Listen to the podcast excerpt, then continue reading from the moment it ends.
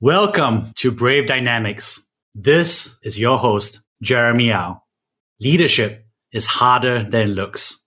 As a proven founder and Harvard MBA, I interview courageous entrepreneurs, executives, and investors every week.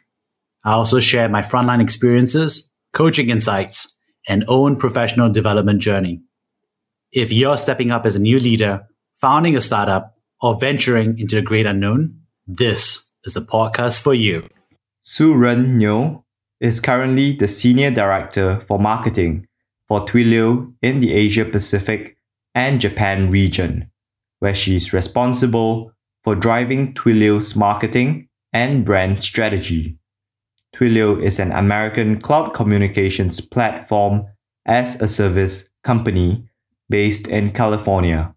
Twilio allows software developers to programmatically make and receive phone calls, send and receive text messages, and perform other communication functions using its web service APIs. Su-Ren has over 20 years of experience in leading integrated marketing and brand development across technology, financial services, and telecommunications industries in global and regional capacities. Prior to Twilio, she drove marketing strategy with companies such as HSBC, Credit Suisse, United Overseas Bank, Sony, Qualcomm, and Singtel. Su-Ren graduated from the National University of Singapore with a Bachelor's of Science in Economics. You can connect with her at www.linkedin.com slash in slash Su-Ren Good to have you on board, Su-Ren. Nice to meet you, Jeremy. Thanks for having me on. Well, you know, you've really had quite a career as a specialist and expert in APAC and marketing, as well as an interesting duality from financial services to technology. And now, you know, you're leading the charge of Twilio and APAC, which is so many services just use you to notify or get notified about all kinds of random stuff. Thank you. It's been uh, quite a journey for sure. And I'm happy to be here and share a little bit more about that. For those who don't know you yet, how would you share your leadership journey over time? It's a really interesting question. And uh, I, I, think when I think of my leadership journey, I don't quite think of my career when I graduated and came out to work, right? I, I think of it from a lot of, from my own personal experiences, even when I was much younger. So just as a quick background, I, I, was born and raised in Singapore, but had the privilege to live and experience many countries such as Japan, Hong Kong, Malaysia, and in the US over many years.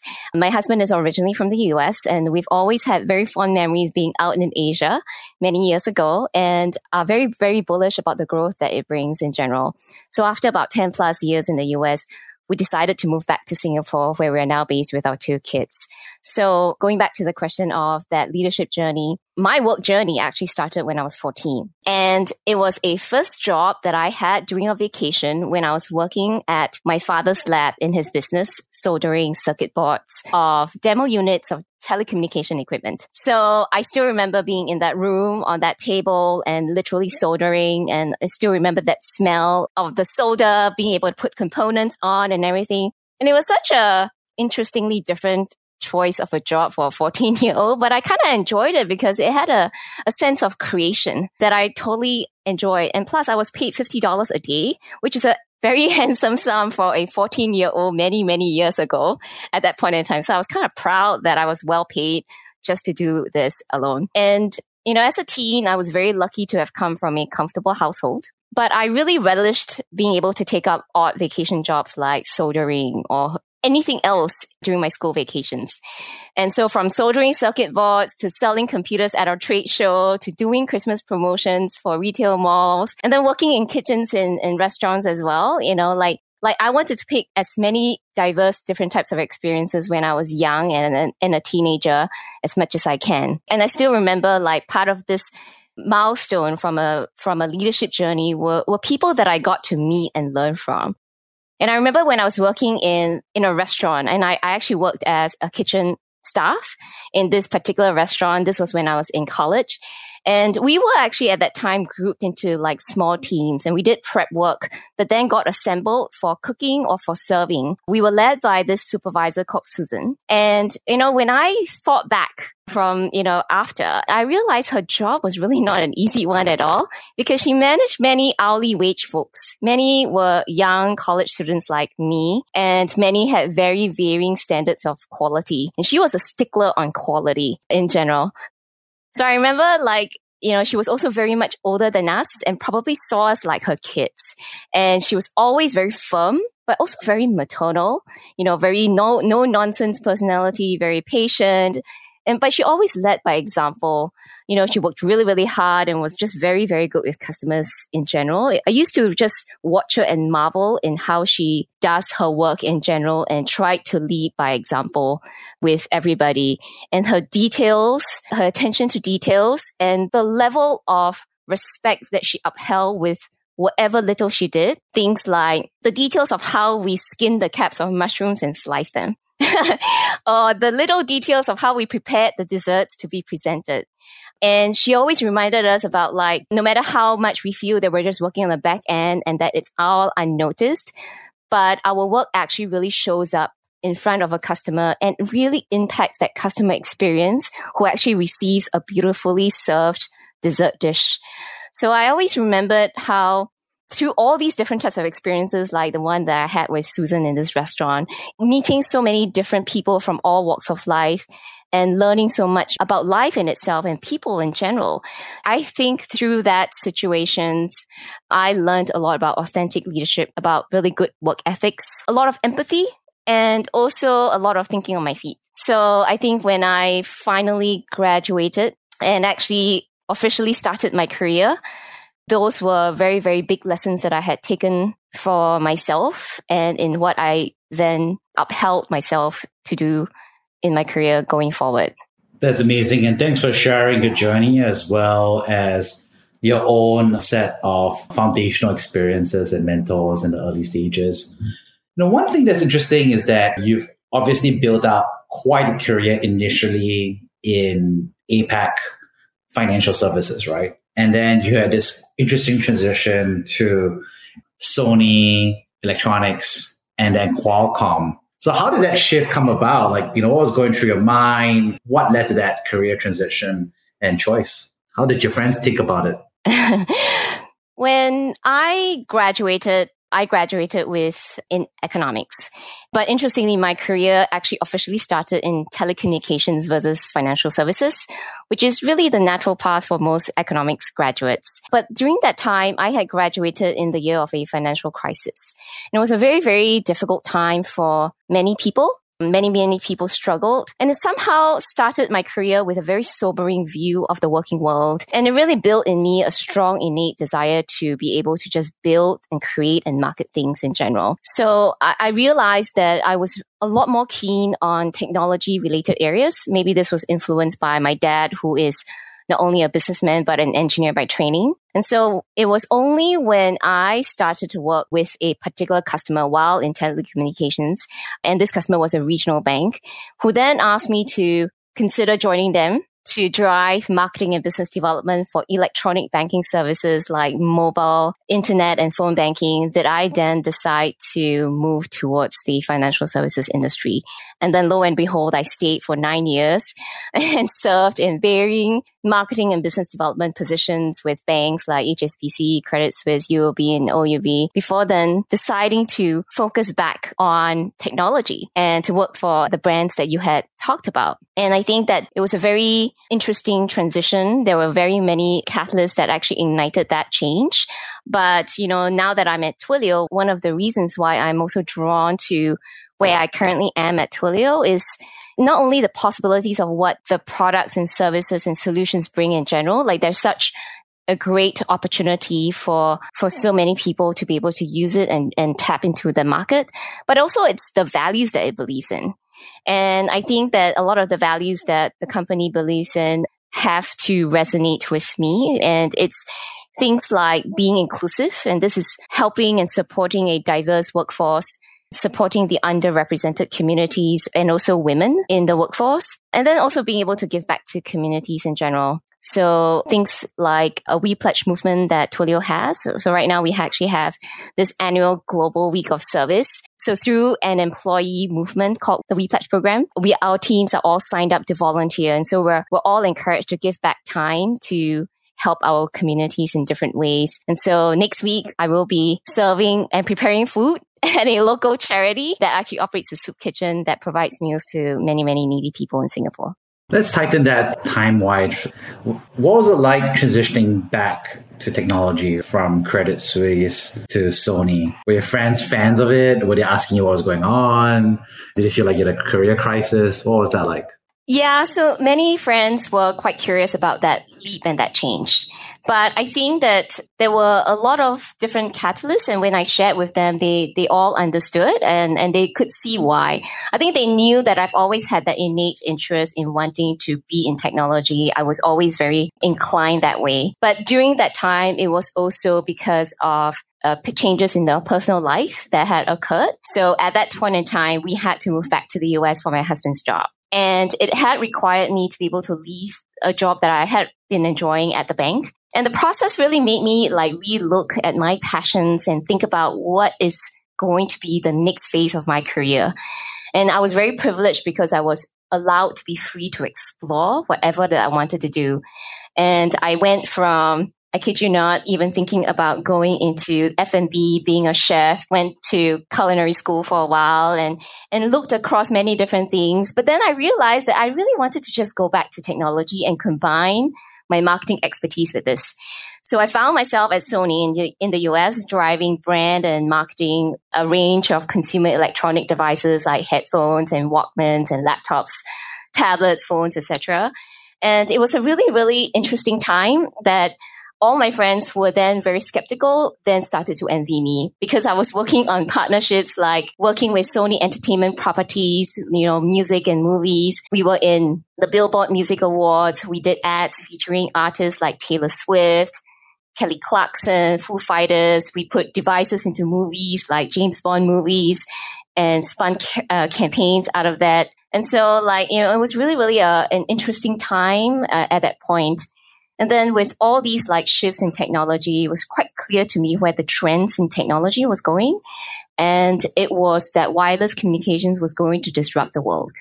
So I really wanted to just challenge myself, go in all the way, go in deep, learn all about this. And so I went and joined the global leader in wireless technology and innovation. That's Qualcomm. And so, you know, the, the position was a global one and it allowed me to be able to work across many global partners, imagining the future of what technology can bring. And so it was all about the cutting edge technology, like launching the first 5G modem in the world, cutting edge mobile processors, software technology that we all use in our phones today. And, uh, and so it was a, it was a very fascinating time of really thinking about the enablement of what technology could bring to people. So what led me to Twilio eventually was that it was about growth and possibilities of the API ecosystem and cloud technology. The way that it brings and enables businesses big and small to implement and with global scalability is just tremendous.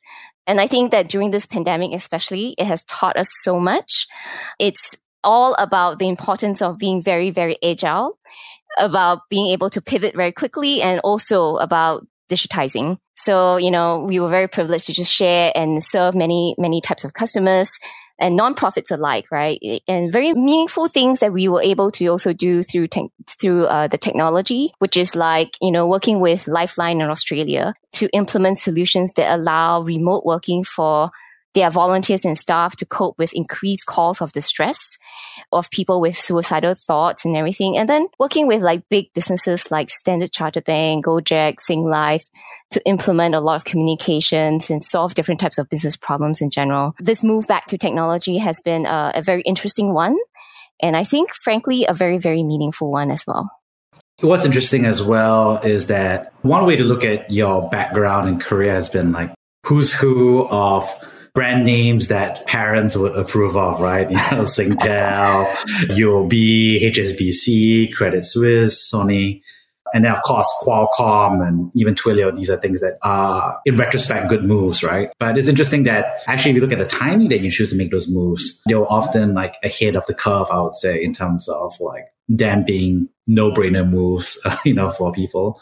So it must have been quite scary to make those career transitions at each time. So how do you go about it? Like, do you do you have particular mentors or friends that you consult, or do you talk to your husband about career moves? How do you basically put together that you know, advisory board, you know, board of directors around your career transformation, right? Including whether or not to be a chef.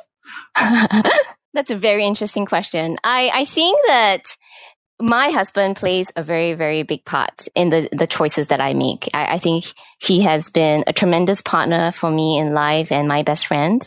And he's always been able to give me very, very good sound advice. But I think one of the things that he always does tell me also is to trust my gut and that knowing and feeling where my passions lie, how I read the market and the environment. And maybe that's part of the economics background that I have that I think about forecasting, charting, but, but really identifying new ways of doing things. I think the other part of it is also he understands my innate sense of curiosity and that I was always very curious about something and that curiosity always spurred me to make leaps of faith, to make a lot of changes. It forces me to continuously think about reinventing myself. That I was not just a this person or that person, and that if I were thrown into anything, that I would be able to learn to thrive. And so I think that my very solid advisory board of my husband and also a few good friends. They are able to lean in and also share some advice. And oftentimes what they tell me is remember who you are and what you are capable of and what you always thrive in. And I think based on that, right, it has given me a lots of great guidance to make a lot of decisions. I think that's, you know, so underrated, right? Which is the ability to have that frank conversation with people you trust because these are scary career moves, right? You know, the uh, you know for anybody. And I think it's also really interesting because you've also been able to, I think, broaden expertise, you know, of being a bridge between the West and Asia Pacific, right? You know, because you know you see that in your financial services, marketing leadership career, but also Qualcomm and even Twilio. You've kind of like had that cross-border leadership how do you think about that? I mean, is it like just a natural path of job or are there specific skills that you should have or experiences that you should be intentional about to make such a role be a success? I think my innate sense of curiosity makes me a little bit of a wanderlust in traveling. So from a very young age, my father in his own work is an extensive traveler. He's always been a road warrior since I could ever remember. And every time he goes to somewhere new, he always brings back something. And it could be a little bit of a souvenir. It could be a piece of an artwork. It could be something. And I, I, think he had always wanted to be able to trigger that curiosity and to think about that big white world around me. So in that formative years, of coaching from my dad, maybe very subliminally, it, it started to make me really want to explore.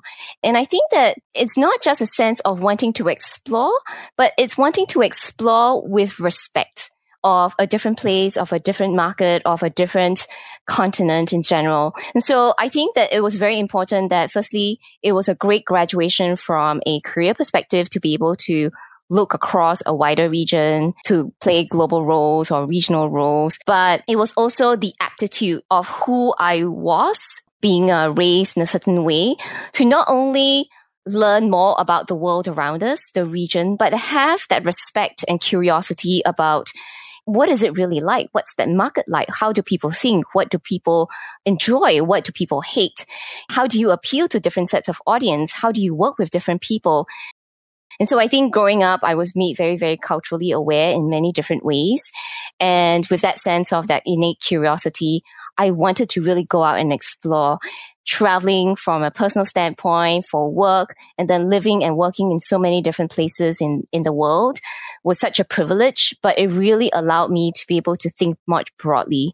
So I think taking on uh, global capacities, for example, with with Qualcomm and some of the, the companies that I've worked with, as we mentioned earlier, allowed me to be able to bring that value to the table because there are many people who did not have that privilege that I did. Being able to transcend through a lot of cultural barriers, being able to then use that to appeal to a different set of business audience, technical audience, different sets of market or consumers was a tremendous strength that I was able to bring.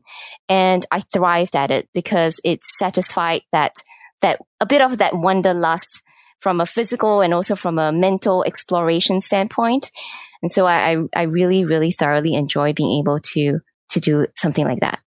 That's amazing. You know, one thing as well about that is you've probably seen, you know, the trends of technology moving around the world, right? Financial service, you know, multinational corporations moving from America to Asia Pacific. And now, you know, obviously electronics is obviously a bi-directional game these days. Also technology trends are kind of like, you know, going every direction as well. How do you feel about that? Like, do we feel like innovation is, for the sake of a strawman argument, you know, still done in the US and it flows to the Asia Pac? Or do you feel like, you know, what, what you, what's your sense of how technology and talent is flowing across the different geographies?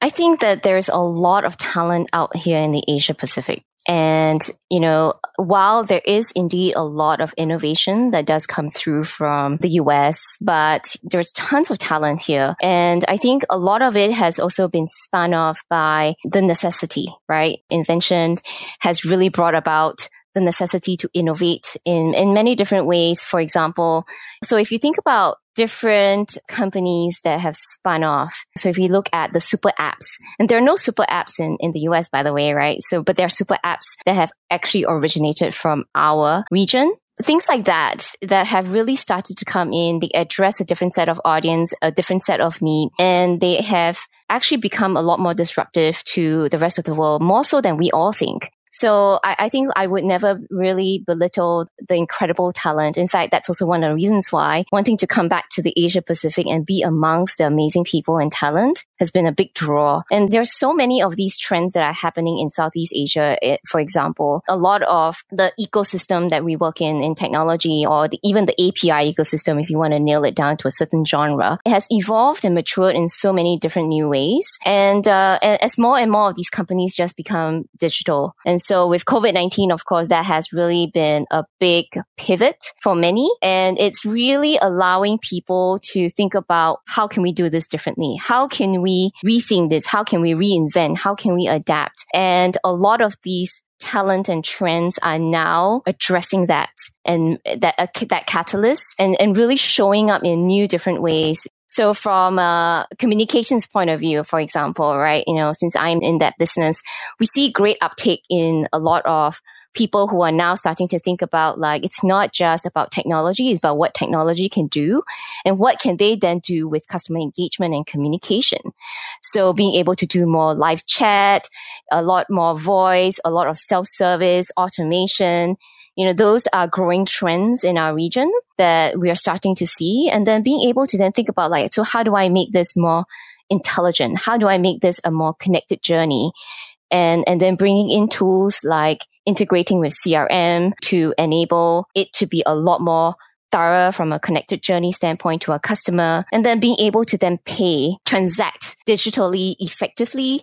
So being able to not only use from a hardware side, you know, NFC, which is quite common in the US, but, but then to also do more e-wallet payments, digital payment platforms and transactions. There's a movement out here in technology in Asia and it's, it's starting to thrive. And what that really means at the end of the day, right? It's like, yeah, this technology, that technology trend, but at the end of the day, it is the benefit to the consumer that matters. And what the consumer wants and gets to enjoy is more options, greater convenience, improved customer service. Like nobody would not want any of that. And so, like, for example, I can buy kombucha online and get it delivered by delivery services like Lalamove to my doorstep anytime. And if I want to do that contactlessly, I could always choose that as well. How did you learn this whole marketing stack, right? Obviously, your father has been a great role model as a technical leader and global exposure. You shared about, you know, your friends and your husband as being trusted, you know, partners and thinking through your career. Who trained you? Were there any great trainers or mentors along the way that you remember that taught you the craft of marketing? I think I was very privileged to have worked with many very talented marketers during my journey. And there are always these talented people that I meet across every single place that I've gone to. And they've always taught me this and that, or I picked up uh, something else. But a lot of it was also because of the opportunities that these many brands that I've worked with have presented to me. A lot of it is also because you get thrown into a deep end and you have to just learn to sink or swim. And so the necessity to just be able to learn to thrive in those type of situations and to build marketing expertise from there was a big, big teacher for me, I have to say. People don't probably realize that marketing is is an evolving art and science altogether. And that good marketers have a good predisposition of being very not only right brained and left brained, you know, so being very well equipped to address the art and science of it all, being able to have that creative flair, but then still being very analytical to really think about what the insights are, what are we trying to address? How do you see trends to chart a lot of where that creative flair gets channeled into? So uh, a lot of that is also very renewed, constant renewal because architecture, market, martech tech stacks ha- are constantly changing. There are constantly new tools that you get to use to shape or sharpen your play in the world of marketing. And so I think that being able to continuously renew yourself, learn about technology, learn about what's out there, what, learn about what's capable uh, to keep that eye out. It has been incredibly important. It it does not come with a playbook. It really comes with the appetite to just go out there and learn, pick up, listen, talk to people, discover, trial, error, try again, and then just really have that trust that gut and feel that okay, let's try this out. In Twilio terms, we have this thing in our what we call our Twilio magic value as draw the owl. And so, for example, 2020 has been quite a challenging year for many marketers in general. And so it has been one year of what we call the draw the owl year. We were just constantly trying to reinvent new things. Think about like, you're not given a playbook. You're going to have to write this. How do you change? How do you pivot? How do you do something and try to address your problem statements in a whole new way if you weren't told to be given any other sets of instructions? So, what's interesting is that you are also a graduate from NUS, right? A local uh, Southeast Asia university. And I think there's something when I chat with my friends a little, there's a bit of a sense that if you come from a local university, you can't rise to become an executive because you're always going to be behind the sea turtles who are returning from America with their fancy degrees or an Australian degree is better than a local degree. And, you know, there's a lot of like comparison of the undergraduate degree. What do you think about that? What do you think you brought from NUS to your jobs? But also, how do you feel about people's like, you know, you know, sentiment about local degrees? That's very interesting uh, question. I actually am proud that I came from NUS. I I was very fortunate. I had actually the opportunity to go to either to the US to Australia to school there if I had wanted to. I, I actually even had places already, but I actually made that choice to stay in Singapore at that point in time. So while my brother was then schooled in the US, for example, and uh, you know, I had chosen to stay in Singapore. I think that the degree is as good as any. And also, it is still actually a really good school. Let's not forget that. And I think what's also very important is the choice of schooling that I had chosen, like what I wanted to do, what I wanted to learn, the people that I got to meet were big value add in my life. Like I have wonderful friends that I would prize over many, many things uh, that I had actually met and developed relationships from school at that point in time. And even despite me being here and really being very nomadic, like I haven't been in Singapore very, very much in throughout the last many years, but but then still being able to come back and then continue with those relationships. The relationships never left me when I left nor they actually got to strengthen when I came back. So I, I think that the schooling aspect it's great academic, but I think that instead of just about the degree, about being book smart, I think there's so many other things that it teaches you. It's about building the networks, building the relationships with people, learning and seeking new journeys from the course of study that you take, taking them into a whole new journey, whether or not you stay with your field or not, for example, like me, but really being able to then take the helm of what you then wanted to do with it or not in, in your life. That's so true. I mean, I think as we all progress in our executive career, all that, you know, earlier angst and, you know, pontification about which degree and that kind of like ends up being, you know, relegated to a distant third or fourth or fifth attribute because I think the most important is like you shared like your individual dynamic performance on the job and how well you think through the next job and you know how you position yourself to be improving yourself all the time. You know i'm just kind of curious are there any books that you recommend for people who are thinking about pursuing a career similar to yours? What is probably important to me is not only just being able to learn a greater sense of awareness. So marketing there are plenty of marketing textbooks out there but i feel like a lot of the marketing that you get to learn is really being able to OJT on job training. and, and so that, that ability to be able to just continuously soak up, learn, expose yourself, pick up anything you want to do and sink into it is incredibly important. And then the side, like never forget to build yourself as a leader and being able to learn about the importance of awareness, being able to learn about defining yourself. Awesome. Well, it's a pleasure catching up with you. Thank you.